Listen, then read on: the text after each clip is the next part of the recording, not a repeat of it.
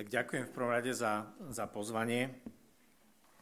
Tá objednávka, ktorú Ondrej Garaj predstavil, tak aj pozostávala z toho, že sa ho spýtal, aby ma navigoval, takže je tu niekoľko biblických textov a pasáží, ktoré by sme si prešli a kde by sme sa teda zaoberali tým, do akej miery Biblia v týchto pasážach hovorí o homosexualite. Sú to pasáže zo starého aj nového zákona. Potom sa Ondrej pokúsil sformulovať takých niekoľko najvšeobecnejších otázok, ktoré sa homosexuality v kresťanskom prostredí týkajú, tak by som sa veľmi jednoducho pokúsil zodpovedať tie.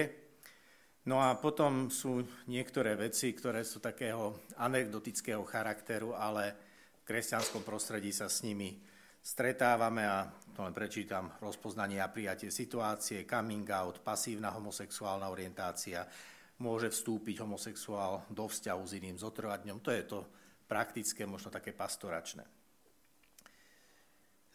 ja veľmi ďakujem za toto pozvanie, e, hlavne e, z jedného dôvodu, že je to prvýkrát, že takto verejne sa touto témou aj ja zaoberám.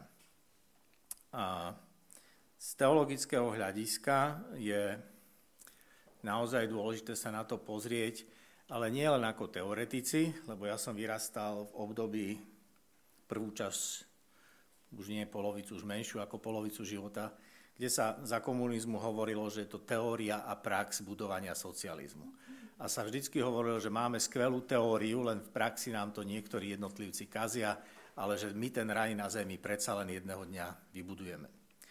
Aj my dnes e, sa dívame na teológiu ako na niečo, čo ponúka nejaké poučky, nejaké, povedzme, v katolickom prostredí dogmy, pravdy viery, nejaké vyznania viery v jednotlivých konfesiách, ale na tom praktickom e, poli toho stretávania sa s praktickým životom narážame na situácie, kde tá naša teória celkom neplatí alebo sa nedá aplikovať a že zažívame, ja mám také v tomto zmysle, keď to poviem tým francúzským výrazom deja vu, že sme to už videli, že delíme tú teóriu a prax a ako keby sme chceli povedať, že tá naša teória, všetky tie pravdy viery sú skvelé, no len na tej praktickej úrovni nám to nejako nesedí.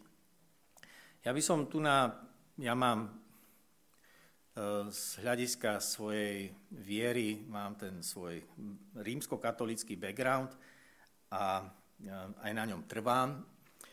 Porovnávam to s tým, že keď niekto hovorí, že ty nie si poriadny Slovák, vieme, kto to hovoril, tak hovorím, že som, len si myslím, že Slovák môže byť aj otvorený, vnímavý a to, že tu je nejaká interpretácia národnosti a nacionalizmu, ktorá mi nekonvenuje, to neznamená, že zahodím slovenský pas, pretože slovenčina, slovenské piesne, kultúra, krajina, príroda, rodina, to je to, čo mu najviac rozumiem a tam som doma.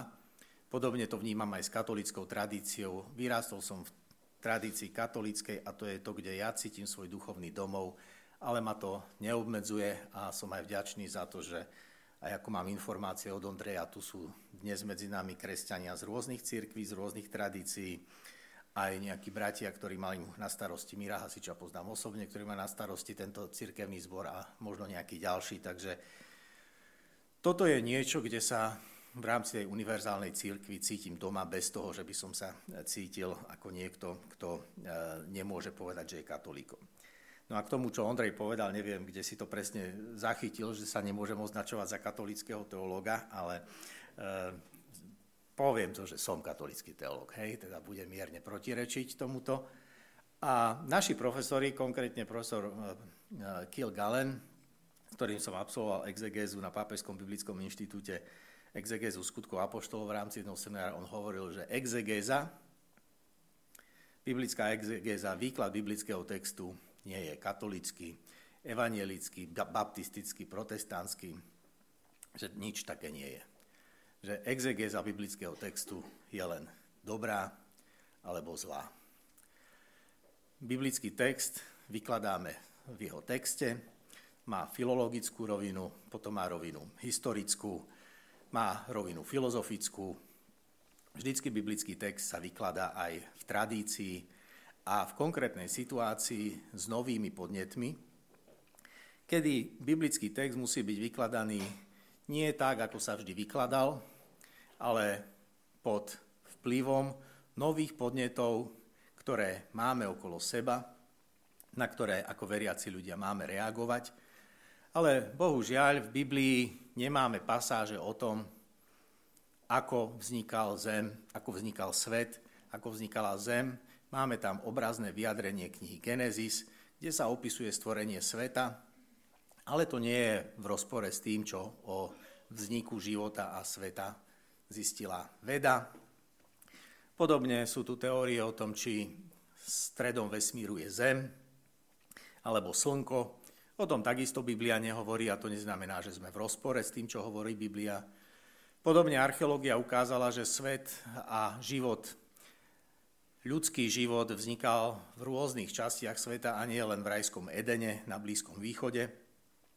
A keď sa teória monogenizmu, teda toho vzniku života z jedného páru, musela zmeniť na teóriu polygenizmu, že ten ľudský život a tie ľudské spoločenstva vznikali súčasne na rôznych častiach, a po, častiach povrchu Zemegule, že to nebolo popretie rozprávania o stvorení, ale že tento mytologizujúci opis knihy Genesis jednoducho musíme vnímať aj v kontexte nových vedeckých poznatkov.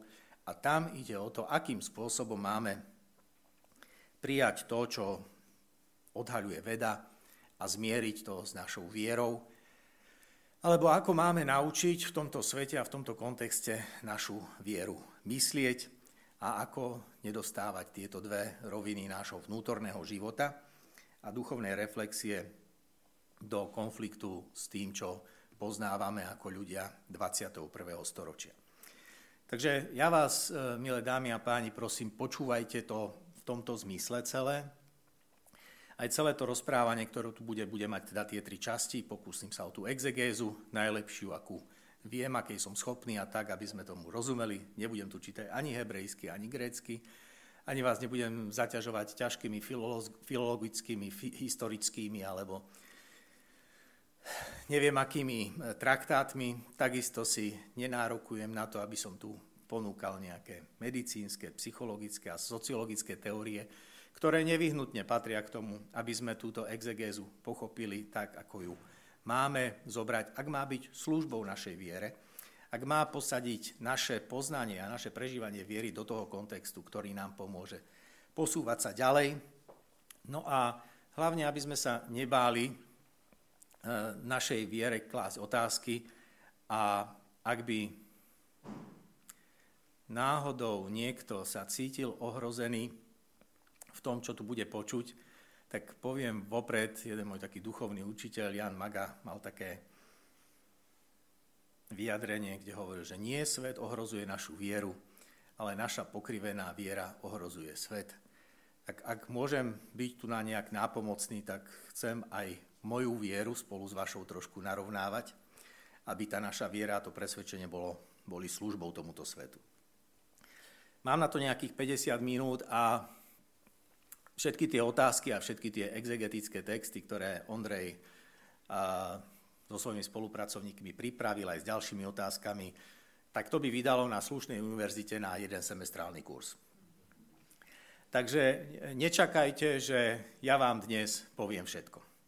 Nastavme si očakávania. Ja som veľmi vďačný tomu, že ste sa odhodlali a prišli ste tu napriek všetkému a všetkým prísť počúvať s otvorenou mysľou.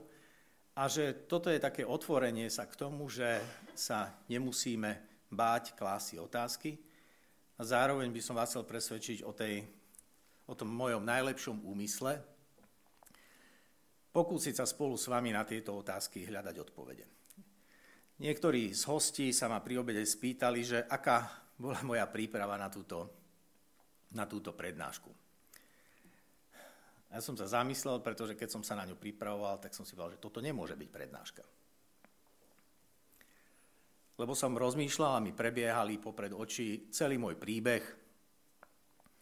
Miro Hasič bol veľmi milý, povedal, že sme, neviem, koľko sme sa nevideli, že vyzerám stále tak isto. Á, prepač. ale, ale ale ste, ste svoji, takže ste jedno. Nie, takže jedno, či to povedal Miro, ale chápem, sa ospravedlňujem. Takže manželka Mirova povedala, že som sa nezmenil, no ale predsa mám 54 rokov a ja som sa zmenil. Všeli, čo som vo svojom živote zažil a ja som sa s fenoménom homosexuality, uh, poviem to úprimne, že naozaj, že nestretol možno do svojich 30 rokov, ak som o tom niečo počul, tak bolo to zo pár nejakých vulgárnych vtipov, na ktorých sme sa bavili spoločne s inými. A potom tá konfrontácia a nejaké to stretnutie vlastne aj vo mne vytváralo potrebu odpovedať na otázky, ktoré som si dovtedy v takom zmysle nekládol. No a už vôbec som si nekládol otázku do tej miery, ako spojiť homosexualitu s praktizovanou vierou alebo život homosexuálneho muža, ženy, geja, lesby, s tým, že sú aj veriacimi ľuďmi. No a poďme teda na tie texty. Toto nie je, toto nie je čo vám hovorím, poznanie z kníh, ale je to aj poznanie, ktoré sa opiera o biblický text, ale opiera sa aj o moju skúsenosť a potom aj o to, čo sa veľmi snažím, ako, ako túto vec pochopiť, zvlášť keď sa máme vysporiadať s niečím v takomto prostredí, pretože musíme si povedať úprimne, že v kresťanskom prostredí keď sa hovorí o homosexualite, tak sa stretávame, to, ten interval tých pocitov je od rozpakov, alebo od tabu, alebo strachu rozprávať sa o tom, cez väčšiu mieru nejakej odvahy, otvorenosti, až po otvorenú nenávisť o tom, že kresťan povie o homosexualite, alebo homosexuál, že to je pliaga alebo o iných, ktorí hovoria o kresťanských, sociálnych a národných hodnotách a hovoria, že toto je hnusoba, že to je niečo odporné, teda že je to nejaká, nejaké nastavenie nenávisti, zloby a hnusu.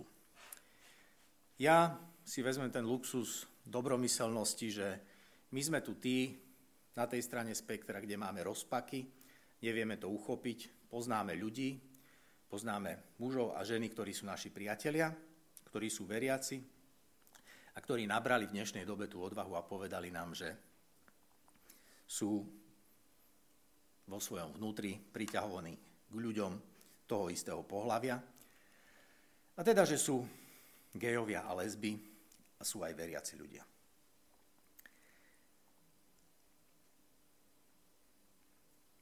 Prvý text je z knihy Genesis, z 9. kapitoly 20. až 27. verš a hovorí, Noémovi synovia, ktorí vyšli z Korába, boli Sem, Cham a Jafet. Cham je otcom Kanána, títo traja boli teda Noémovi synovia a z nich sa rozšírilo ľudstvo po celej zemi. Noé začal obrábať, obrábať zem a vysadil vinicu a keď sa napil vína, opil sa obnažený, ležal vo svojom stane. I uvidel Cham Kanánov otec nahotu svojho otca a vonku to hovoril svojim bratom, ale Sem a Jafet vzali plášť, obaja si ho položili na ramená Išli chrbtom a zakryli otcovú nahotu. Tvár mali odvrátenú, takže nevideli otcovú nahotu. Keď sa Noé prebral z vína, keď sa dozvedel, čo mu urobil najmladší syn, tak bol na neho nahnevaný. A toto je trošku také, vlastne taký úvod, že pri homosexualite nejde tak ani o homosexualitu, ale ide o to, ako sa v kresťanskom alebo v tomto náboženskom prostredí sexualita ako taká tabuizuje. Nahota je niečo, čo nás e, stavia pred ten e, fakt obnaženého ľudského tela a telesný princíp, ktorý považovala, povedzme, manichejská filozofia za množenie telesného alebo hmotného princípu vo svete, ho považovala za niečo menej cenné. Je mu nadradený ten princíp duchovný, ktorý sa naozaj díva na ľudského alebo ak, na akúkoľvek ľudskú uh, duchovnosť ako niečo, čo je nadradené tomu telesnému, tak tento, tento bias, ako sa hovorí po, po anglicky, alebo táto, tento vnútorný rozpor, si vlastne nesieme celý čas, celý čas našej kresťanskej formácie a výchovy v sebe. A ja si pamätám, neviem, aké sú uh, iné rituály a prípravy na iniciačné niektoré sviatosti, ale Ja pri príprave na prvé sveté príjmanie si pamätám tú otázku, ktorej sa hovorilo o hamblivých čiastkách tela, keď sa hovorilo o, homosex- keď sa hovorilo o sexualite a o tom, ako sa máme, môžeme, nemôžeme eh, dotýkať eh, tých častí intimných a do akej miery je to spájane s tým niečím zlým a mravne neprípustným. Myslím si, že všetko, čo sme o sexualite počuli alebo nepočuli, v našom rodinnom prostredí alebo na hodinách náboženstva bolo blízke e, nule.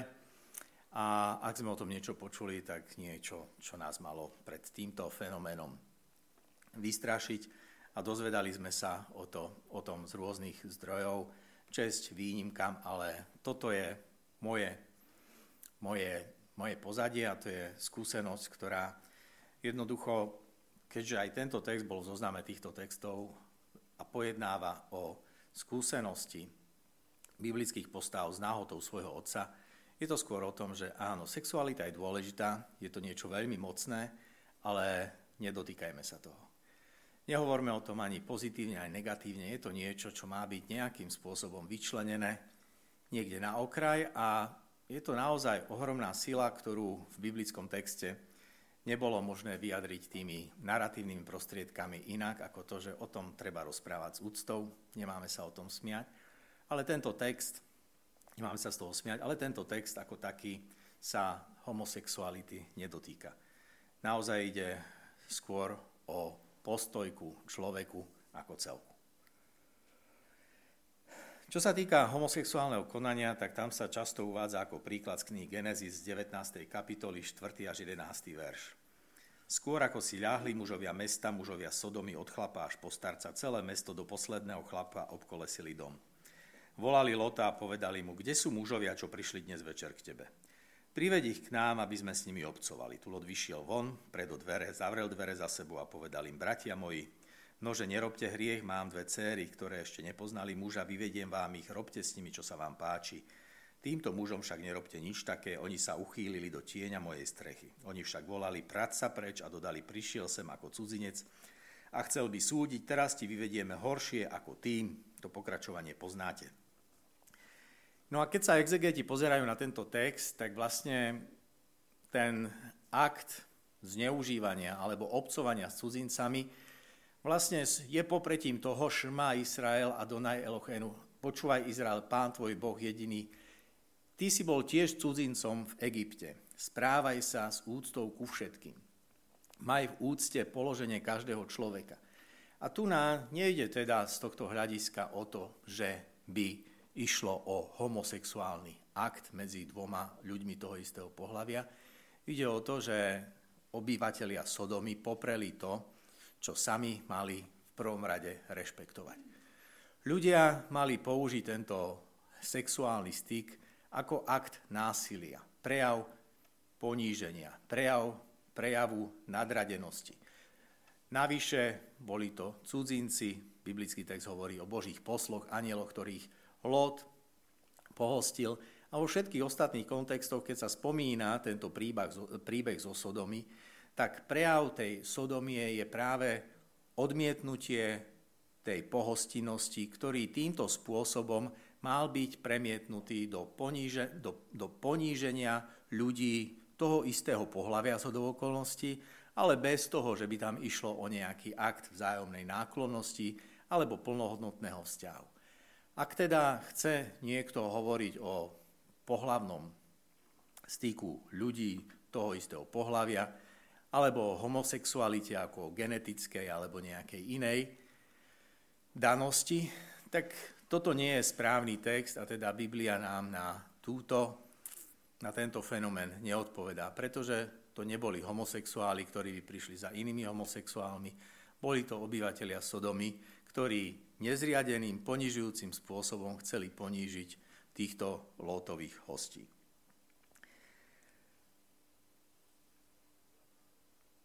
Je to vlastne posledná kvapka nepriateľského prejavu obyvateľov, obyvateľov Sodomy voči hosťom, ktorých znenávideli, prišli, aby Lota k tomu vyzvali. Lot, ktorý chcel utišiť ich, ak to bol teda akt nejakého sexuálneho vzplanutia, ponúkol im svoje céry, pretože céry podľa vtedajšej kultúry boli majetkom otca, ale oni túto svoju sexuálnu náruživosť nechceli utíšiť s týmito cérami, išlo tam samozrejme o niečo úplne iné. Teda ak niekto opiera vysvetľovanie zvrátenosti z homosexuality ako sodomie, nie je to dobrý príklad a všetky snahy interpretovať homosexuality týmto textom sa nezakladajú na legitímnej a správnej exegéze. V knihe Levitikus 18. kapitola 22. verš. Nesmieš nečisto obcovať s mužom tak, ako sa pohlavne obcuje so ženou. V 20. kapitole. Kto by spal s mužom tak, ako sa obcuje so ženou, obaja spáchali ohavnosť, musia zomrieť, ich krv bude na nich. No a tu nám bolo zadanie vysvetliť toto normatívne ustanovenie a limity jeho platnosti. Tu sa pozrieme na fakt samotného pohlavného aktu, tak aj tu ide o niečo, čo si zaslúži pozornosť. My vieme, že pri homosexualite nejde len o pohlavný styk.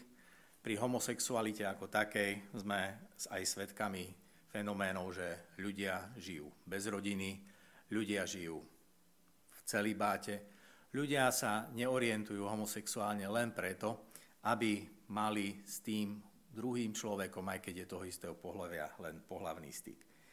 Zvlášť tieto rituály a rituálne predpisy knihy Leviticus hovoria o pravidlách interakcie s ľuďmi aj na úrovni intimnej. A tu na toto samostatné obcovanie je prejavom zákazu nezriadeného pohlavného života, teda obcovania s iným človekom mimo manželského zväzku, lebo sa tam hovorí aj o obcovaní s manželkou svojho blížneho. A okrem iného je tam naozaj aj ten prejav toho, že človek, muž a žena v tomto kontexte majú postavenie také, že človek, muž je žene nadradený a teda dostať muža do pozície ako ženy pri pohľavnom styku by bol samozrejmým aktom poníženia hodnosti muža a teda narúšania týchto kultúrnych stereotypov, ktoré mali za úlohu vlastne zastabilizovať vtedajšie vzťahy v spoločnosti. Takže aj tento text sa netýka homosexuality, týka sa nezriadeného sexuálneho života.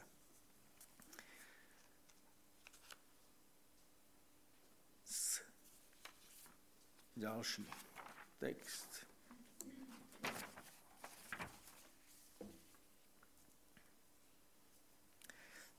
Z listu Korintianom neviete, že nespravodliví nebudú dedičmi. Prvý z Korintianom 6. kapitola 9. verš. Neviete, že nespravodliví nebudú dedičmi Božieho kráľovstva. Nemielte sa, ani smilníci, ani modloslužobníci, ani cudzoložníci, ani chlípníci, ani súložníci mužov nebudú dedičmi Nebeského kráľovstva. Z listu Rimanom sú nerozumní, vierolomní, bezcitní, nemilosrdní, hoci dobre vedia o Božom ustanovení, že tí, čo robia také veci, zaslúhujú si smrť, nielen, že to sami robia, ale aj schváľujú, keď to robia iní. Z listu Timotejovi prečítam tie novozákonné pasáže, pretože majú veľa spoločného list Timotejovi, prvý list Timotejovi, prvá kapitola, 10. verš. Pričom vie, že zákon nie je daný pre spravodlivého, alebo, ale pre nespravodlivých a nepodajných, pre bezbožných a hriešníkov, pre zvrhlých a svetákov, pre otcovrahov a matkovrahov, pre vrahov vôbec, pre smilníkov, súložníkov, mužov, únoscov, luhárov, krivoprísažníkov a pre čokoľvek iné, čo sa prieči zdravému učeniu. 2. Petrov list, 2. kapitola, 7. verš. Vyslobodil však spravodlivého Lota, ktorého trápil výstredný život nemravníkov, kým tento, nespra- kým tento spravodlivý býval medzi nimi, trápilo jeho spravodlivú dušu, že musel deň čo deň počuť a vidieť ich nemravné skutky.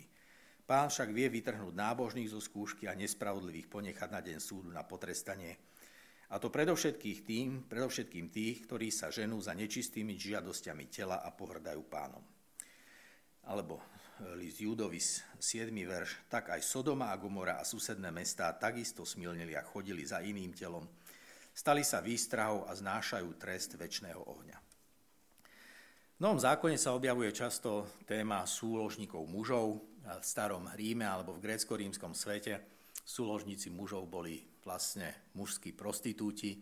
Išlo o pohlavný akt mimo manželského zväzku, mimo vzťahu dvoch ľudí. A išlo vlastne o tých gigolov, ktorých by sme dnes nazvali. A išlo o samotný akt, ktorý bol porušením manželskej vernosti, štruktúry spoločnosti a ktorý, okrem toho, že boli tam súložníci mužov, boli tam aj iné e, formy prostitúcie, bol prejavením naozaj toho, čo narúšalo stabilitu a e, fungovanie rodiny, fungovanie základných štruktúr ľudskej spoločnosti.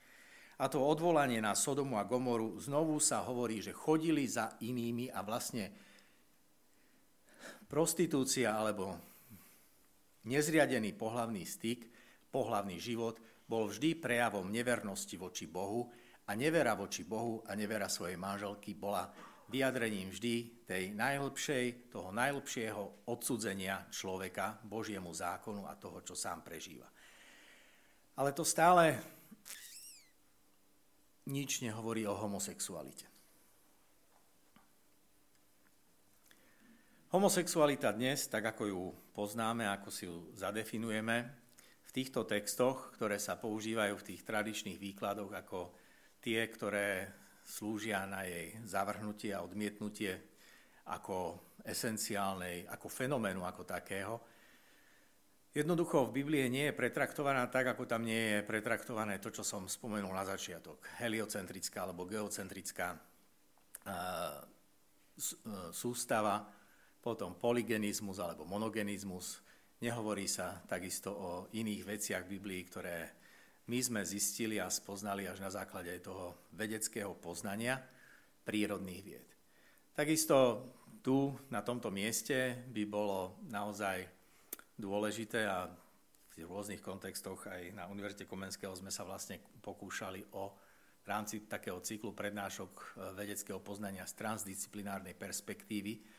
Bolo by na mieste, aby tu na, sa k vám v tejto chvíli prihovoril genetik, lekár a sociológ a psychológ, pretože to sú vedné odbory, ktoré majú o homosexualite ako takej hovoriť z genetického, z medicínskeho, psychologického alebo sociologického hľadiska. Takisto z antropologických dôsledkov, z antropologických hľadisk a z dôsledkov pre právne riešenie e, tejto situácii, tejto situácie v novom kontexte v 21. storočí. No a my vieme, že toto všetko je dostupné a ja ako exegeta a teológ nemám autoritu hovoriť o tom, čo je homosexualita, pretože Biblia o homosexualite nehovorí nič. Preto všetci, ktorí argumentujú o nepriateľnosti homosexuality na základe viery a na základe biblických textov, nehovoria ako kompetentní vykladači biblického textu. My ako teológovia a veriaci ľudia, máme povinnosť milovať našich blížnych ako sema samých. A máme pamätať, že aj my sme cudzincami na tejto zemi, tak ako bol Izrael cudzincom v Egypte. A my máme preto v rámci tejto našej prednášky, neviem koľko minút mi už ubehlo, vedieť, že my si to máme kde načítať. My vieme, koho máme počúvať. Máme autority ľudí, ktorým môžeme dôverovať. A práve tu je priestor pre ten transdisciplinárny a interdisciplinárny dialog. A my si nemusíme zakazovať počúvať tých ľudí, ktorí o tom vedia hovoriť kvalifikovane a zodpovedne.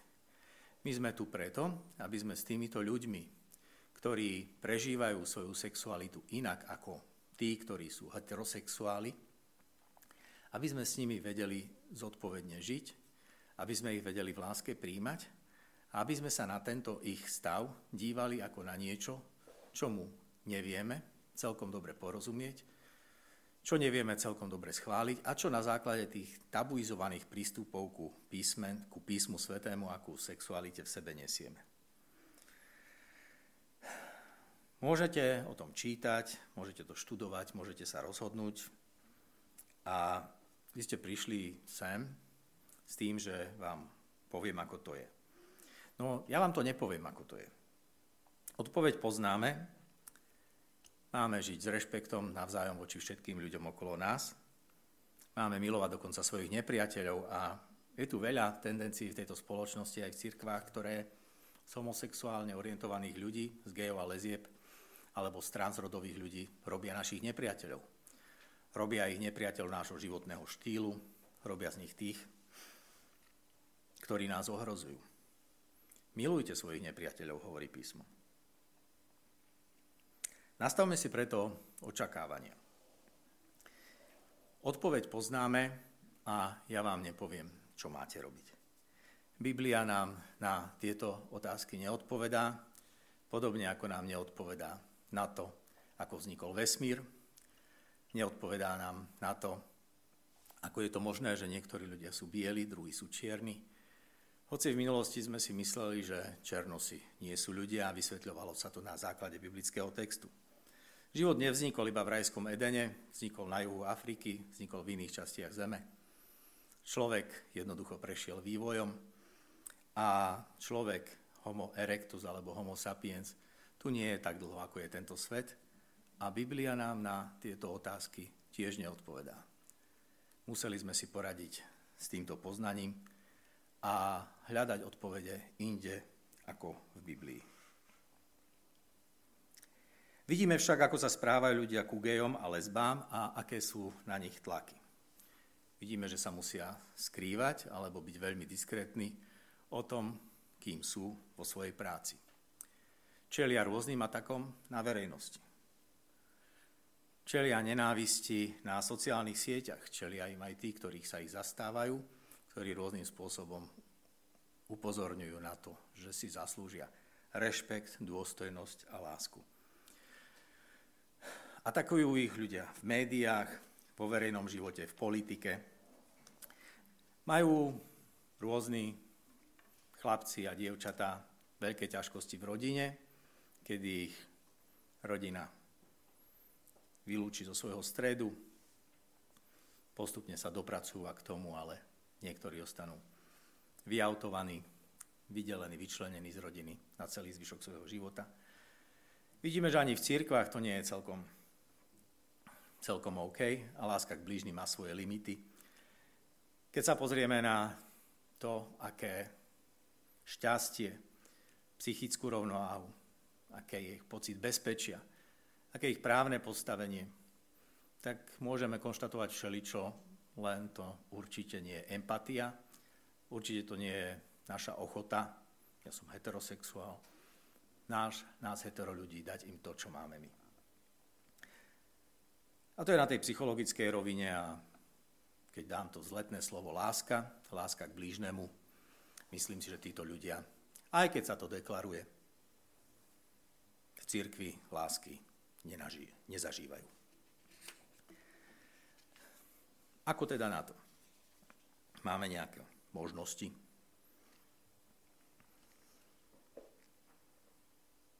Na začiatku roku 2022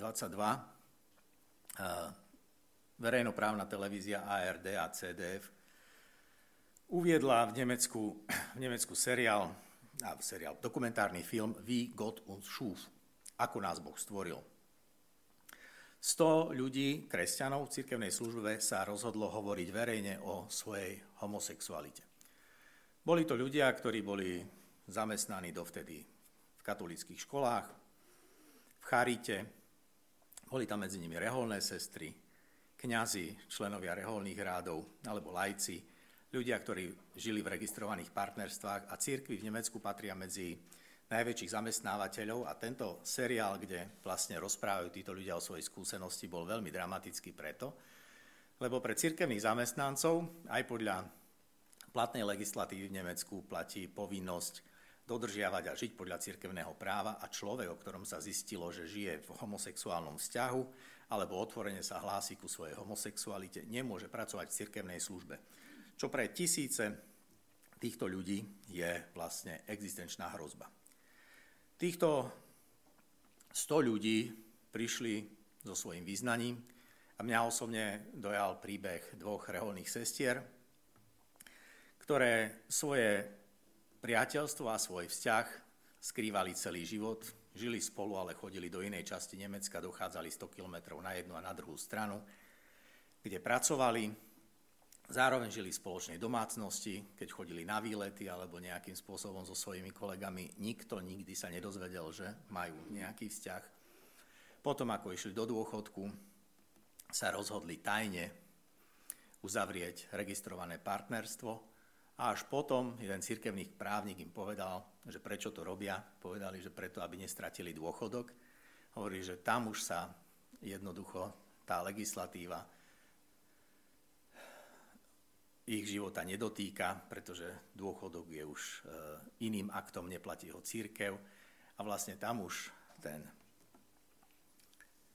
dosah církevného práva končí, že oni sa teda môžu k svojmu vzťahu otvorene priznať. A bolo to zaujímavé, pretože tento vzťah, keď si predstavíte 70-ročné ženy, ktoré sú dojaté a o tom rozprávajú,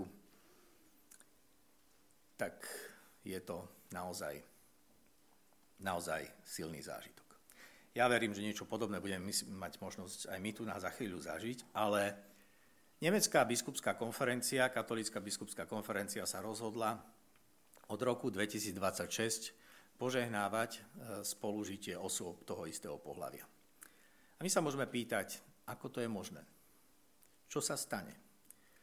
Nastane v roku 2026 schizma, skončí kresťanstvo. Ako to, že v tejto veľkej kultúrnej krajine ľudia, ktorí sú v cirkevnej službe, ktorí sú dnes biskupy, sú v pastorácii, majú takúto odvahu ísť do takéhoto rozhodnutia. V tejto súvislosti je zaujímavé stretnutie v Ríme, kde sa vlastne biskupská synoda o synodálnej ceste zaoberá aj touto témou. A pápež František v odpovedi na otázky piatich eh, konzervatívnych kardinálov naznačil a povedal, že skúsenosť církvy, ktorá niektorých častiach sveta príde k novému poznaniu, môže byť súčasťou niečoho, čo v praxi má byť nejakým spôsobom implementované a neznamená to, že to musí byť automaticky prijaté aj v iných častiach univerzálnej církvy. Inými slovami, princíp subsidiarity, že to, čo sa môže rozhodnúť dole, nemusí sa rozhodovať v centre, má takýmto spôsobom zachrániť to, čo v niektorých konzervatívnych médiách je označované ako za začiatok schizmy. Pápež František istým spôsobom potvrdzuje to, čo hovoril, že on nie je tu na to, aby prišiel a dával nové pravdy a nové dogmatické poučky. Máme sa pozerať na to, akým spôsobom život okolo nás funguje, ako svet reaguje na výzvy, ktorým církev nerozumie a prečo napríklad aj registrované partnerstvo má zmysel a prečo ľudia toho istého pohľavia majú právo na bezpečný, šťastný a dôstojný život a na prijatie v spoločnosti. A podobne sa má k tomu stavať aj kresťanský svet, kresťanské církvy. No a niekde tu by som mohol aj skončiť. Ja vám ďakujem za... Som sa bál, či niekto z vás nevyskočí počas toho rozprávania a ma nepreruší. A ja mám mnohé otázky a to, čo som tu nahovoril, sú aj pre mňa otázky a poviem vám, že nemám na ne odpovede, ale spoznal som niekoľko ľudí v cirkevnom prostredí, z okolností to boli ľudia, ktorí boli aj v cirkevnej službe, ktorí sa im vo veľmi krátkom času, čase pri, priznalo s tým, že sú homosexuáli. Niektorí z nich žili celibáte, niektorí aj porušili tento sľub a mali alebo túžili potom žiť v partnerstve. A boli to dovtedy moji kamaráti a bolo to niekedy vtedy, keď som ešte o tom nepremýšľal, určite som si nečítal exegezu na tieto témy, ale dnes, dnes som už ďalej. Texty, môžem potom povedať, je to Daniel Helminiak, co vlastne Bible říká o homosexualite v roku 2007. Vznikla vlastne takáto, bola preložená táto e, kniha aj do češtiny a je to vlastne exegeta, biblista, ktorý študoval tiež v Ríme na tých istých školách, kde ja. Venuje sa aj pastorácii a psychologickej pomoci, asistencii týchto ľudí.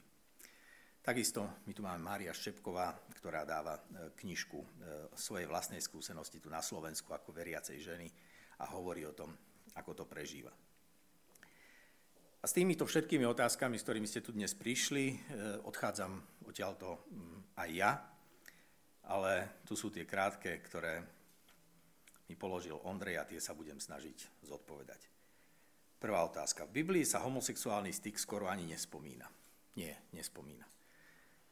Mám k tomu, že napísala mi úprimne veriaca žena, ktorá nejde, ktorej nejde do hlavy, že ja ako veriaci človek hovorím to, čo som približne povedal vám dnes. No a že nemôžem byť veriaci. Ja hovorím, no som veriaci, no len nie je to celkom tak, ako nás to naučili. Musíme brať do úvahy nové fakty, nové poznanie genetiky, medicíny či sociológie a musíme sa učiť počúvať. Už len to, ako vyšla na smiech církev vtedy, keď upaľovala vedcov za to, že hovorili o niektorých vedeckých teóriách, ktoré sa neskôr potvrdili a my sme s bolesťou museli ukázať, že sme stali naozaj na zlej strane pravdy, to znamená na strane nepravdy. Je to teda ako v čase, keď mnohí ľudia trpeli a zomierali len preto, lebo zistili a hlásali, že Zem je guľatá, obieha okolo Slnka, že život vznikol evolúciou na rôznych častiach Zeme gule a nie stvorením Adama a Evy vlastnými rukami nejakého starého pána v rajskej záhrade. A vidíme, že pravdu mala veda a my veriaci môžeme naďalej aj dnes v Boha veriť, aj napriek tomu, lebo svet a život sa posúvajú dopredu. A to sa volá po latinsky progresio, napredovanie, alebo jednoducho pokrok. Skrátka, tento pokrok, toto napredovanie sa nedá zastaviť, hoci nám a našim ľuďom v cirkvách alebo v spoločnosti niekto môže o tom hovoriť niečo iné. Aj na toto myslíme, mali sme teraz to prvé výročie vražedného konania v teplárni a sme sa s Ondrejom radili, že či treba zavolať na nejakú bezpečnostnú službu, či sa nám niečo nestane. Nie. Nemusí sa nám nič stať, ale musíme sa o tom naozaj naučiť rozprávať. Druhá otázka. Ježiš homosexuality nikdy nespomenul? Nie. Nie je to hriech ako každý iný. Homosexualita nie je hriech. Do akej miery sú otázky týkajúce sa homosexuality spomínané v Biblii relevantné pre súčasnosť? Nijako. Má alebo dá sa pri sprevádzaní homosexuálne orientovaných ľudí rozlišovať vrodená a nadobudnutá homosexualita? Moja odpoveď je, nadobudnutá homosexualita neexistuje. No a to sú krátke odpovede, o ktorých by sa dalo povedať naozaj oveľa viac. A verím, že budete mať dosť odvahy odpovede na tieto otázky hľadať aj, be, aj bezo mňa. Ja vám ďakujem za dôveru, trpezlivosť a za to, že ste mali ochotu ma takto vypočuť. Aj otázky v tom slajdu môžu prísť aj na mňa. Z tých ďalších to rozpoznanie a prijatie situácie, sprevádzanie ľudí v tejto situácii. E, myslím si, že máme sa čo učiť je tu dosť ľudí okolo nás, ktorí sa tejto téme venujú a ktorí sa jej venujú aj kompetentne, aj s láskou.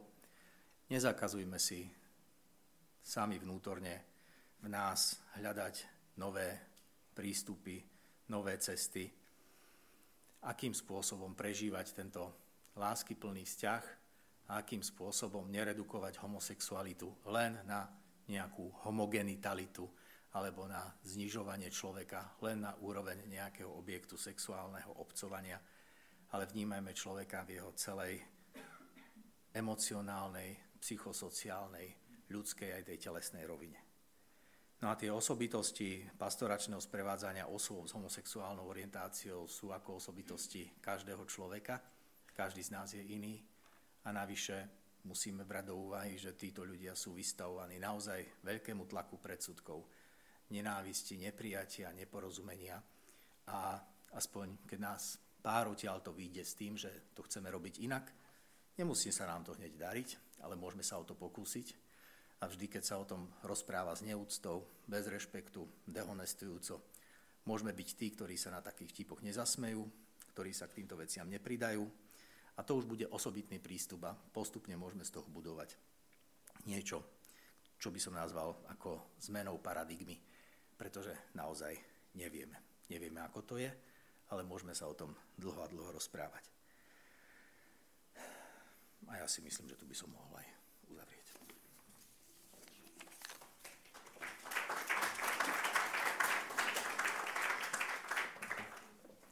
Ďakujem veľmi pekne.